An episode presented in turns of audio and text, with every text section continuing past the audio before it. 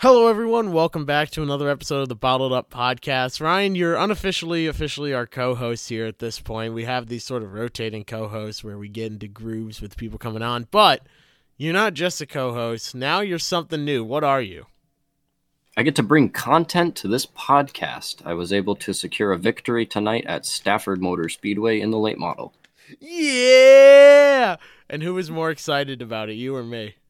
I think you were more excited about it than me. The shock was just, it's still in. You were sort of numbed there. I noticed because I didn't get to see you until you were over in the paddock area, and I stood by the door of your car and I'm waiting. And then you had your spotter there, and she was standing there waiting. And as soon as you got out of the car, I'm like, okay, I'm not going to rush him right away. I'm going to let him go to his spotter's team and all that. And then you just sort of stood there, and I'm like, okay, I'm going for it. I was so hyped, dude. That was. All right, okay. Walk us through the race from beginning to end.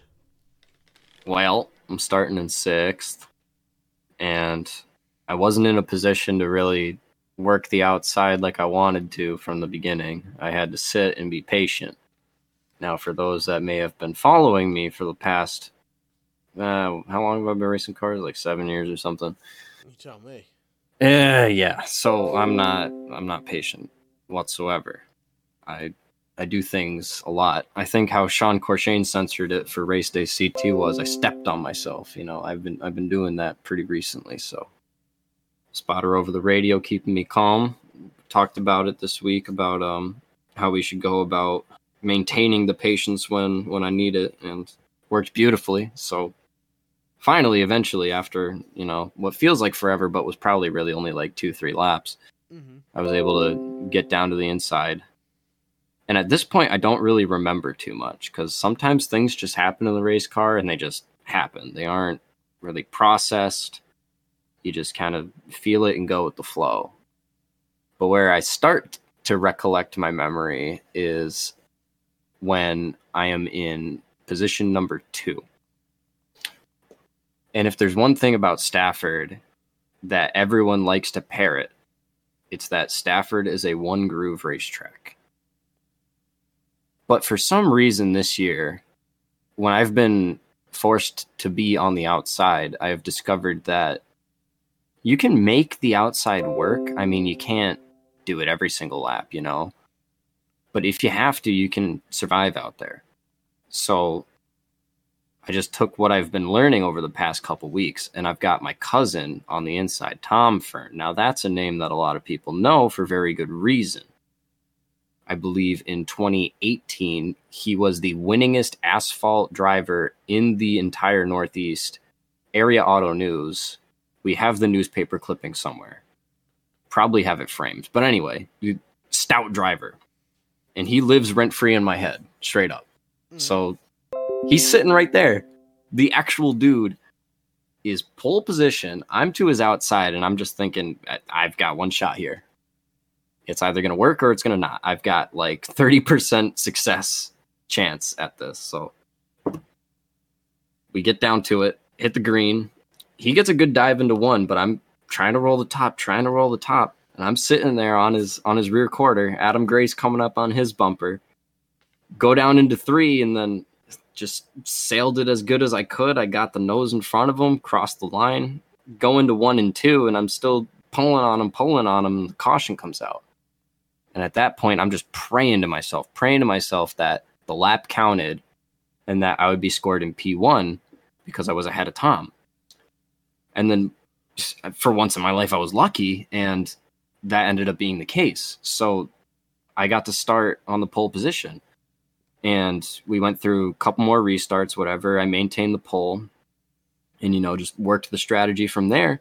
And I think from probably lap 16, if I had to guess, we were just green flag running and just laid down good laps and brought it home for the checker. So probably one of the most intimidating moments in my racing career, but I don't even know how I got it done. I mean, definitely wasn't myself. It was 100% a team effort on that.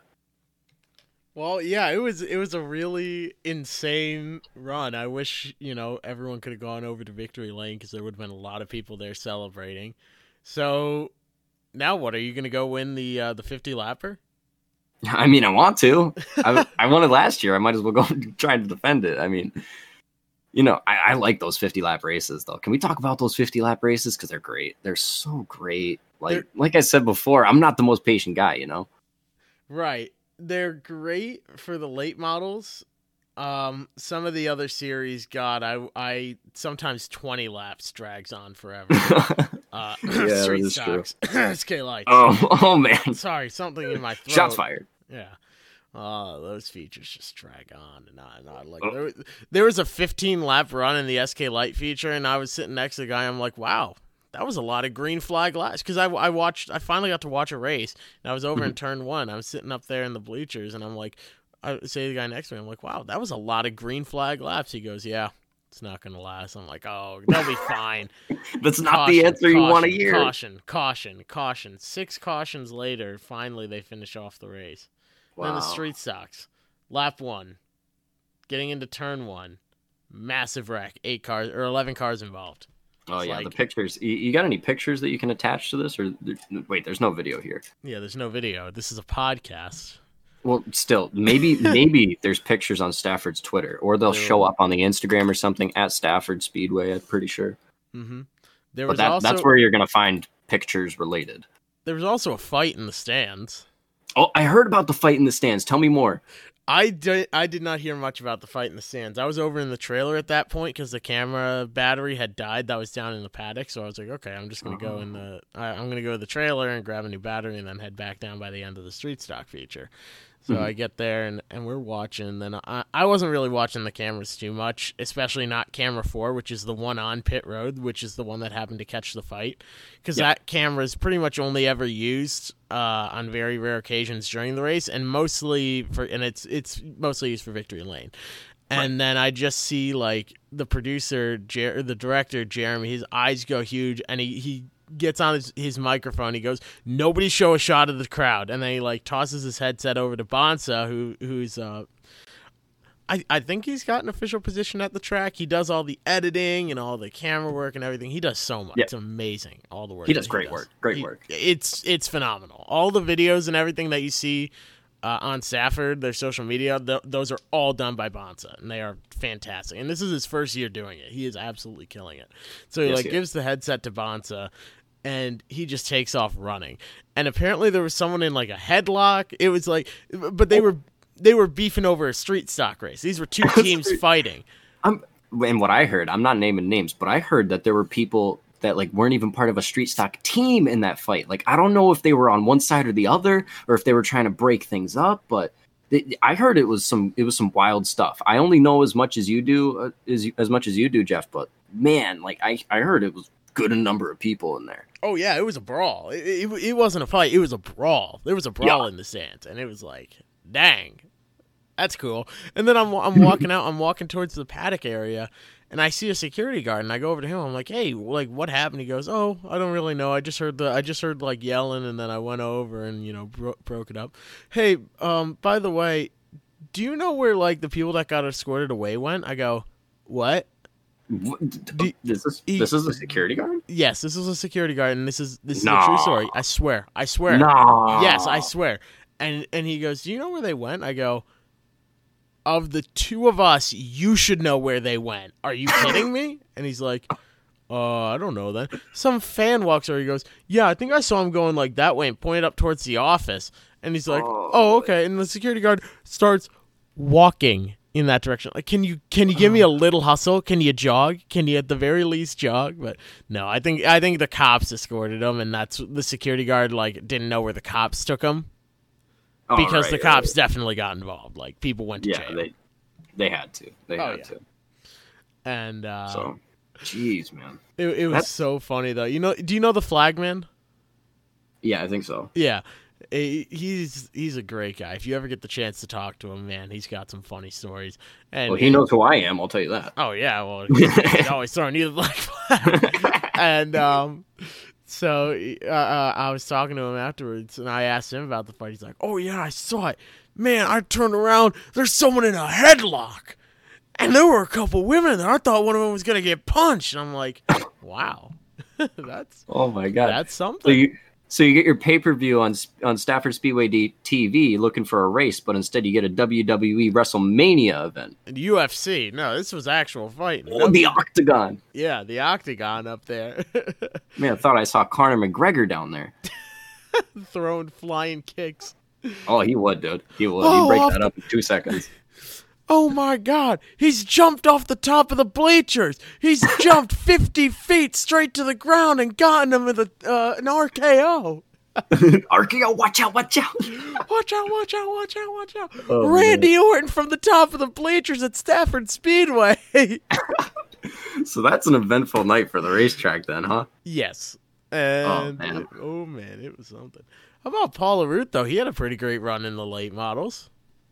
Yeah, I think he end up finishing third? I think fourth. He ended up finishing third. Oh, he finished fourth. Yeah. I was gonna say it's a lot harder to figure out where everybody else finished because we're not allowed to have all three cars on the podium come up anymore. Right. You know, like usually I get like a figure because in the scenarios where I do end up somehow making it to victory lane, then it's like, you know, at that point, I don't really know what the heck's going on behind me. I'm not the kind of guy that likes to look in my mirror too much. So it's like, and like I said before, you know, it's like, you know, you just go with the flow in the car sometimes and all that stuff. But either way, yeah, I mean, Paul Roux getting fourth place after seeing how he's been running for like the past couple of years, it seems like they aren't quite perfect with exactly what's going on with the car. Like I'm pretty sure they don't, like, you know, abuse the fact that, you know, the Arut's on the track, we can test whenever we want, blah blah blah blah. Like I'm pretty sure they don't do that, you know. So they're going out there and they're running just like the rest of us. They show up on Friday, they get their 2 practices, heat, feature, boom, and doing the same thing as the rest of us. And Paul, I want to say this is his 3rd or 4th year in the car, also a 50 lap winner. That's showing a lot of promise there, especially because he's way worse in the handicap than me, I can tell you that. And starting in the back in these late models, how stacked the fields are now with, like, you know, we're 20 cars some weeks and all that stuff. That's big numbers for us. It's not easy to be making it through that field, especially with how the track is more of a one groove track. I mean, yeah, we talked about it before. You can kind of roll the outside sometimes, but you can't abuse it. Other than that, like, you got to know the minutia and the moves to get around that racetrack, and him being able to get up there, fight through, get P4. I'm very proud of him, I'll tell you that, because I personally struggle with trying to make it through the field. That's something that I got to learn. I know that. Yeah, he's an amazing driver. He and David, but I'll tell you what, it's really cool to see, and I think you're right. They don't take advantage of it at all. I mean, they're just as, you know, they're just as involved in their race teams as they are in running the track. Like, they care about their teams. They will take, you know, the punches as they come. I mean, Paul got black flagged and pulled down pit road because they wanted to make sure he wasn't leaking fluid. And they checked all over the car, and then, you know, he ended up getting his position back. But I can guarantee you, if he had been leaking a drop of fluid, he would have been parked.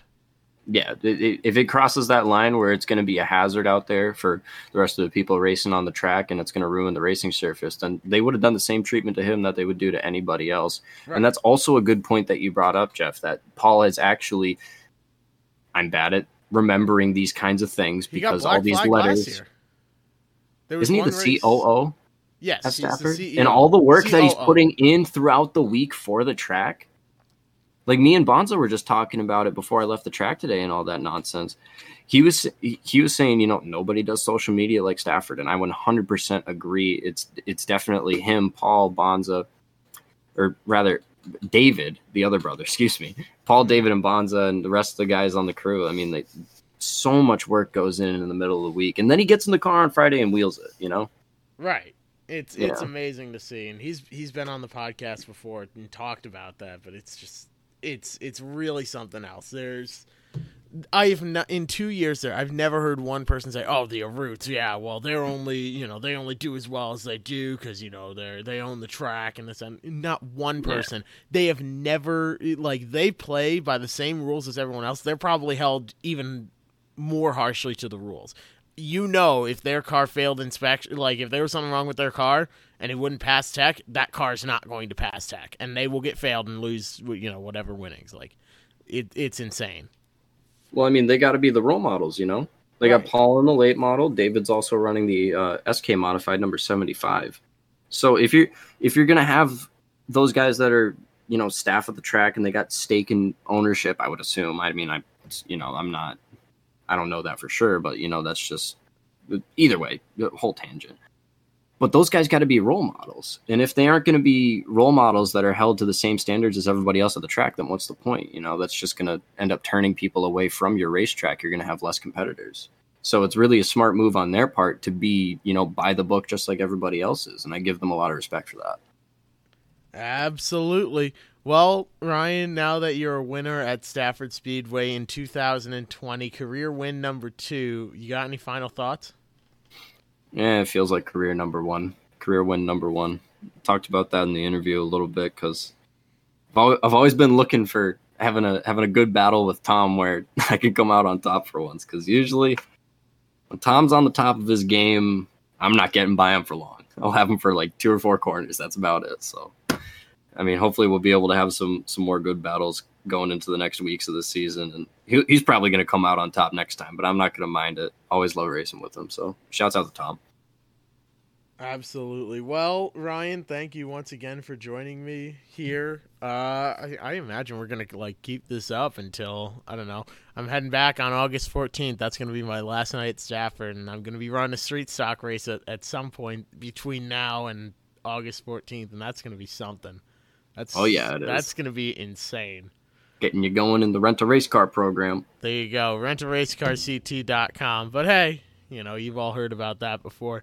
Make sure to check out www.maconeysetupshop.com as well. But everyone, you know where to find us on social media at Bottled Up Radio. Thank you for tuning in. I hope you've enjoyed this week's episode of Bottled Up.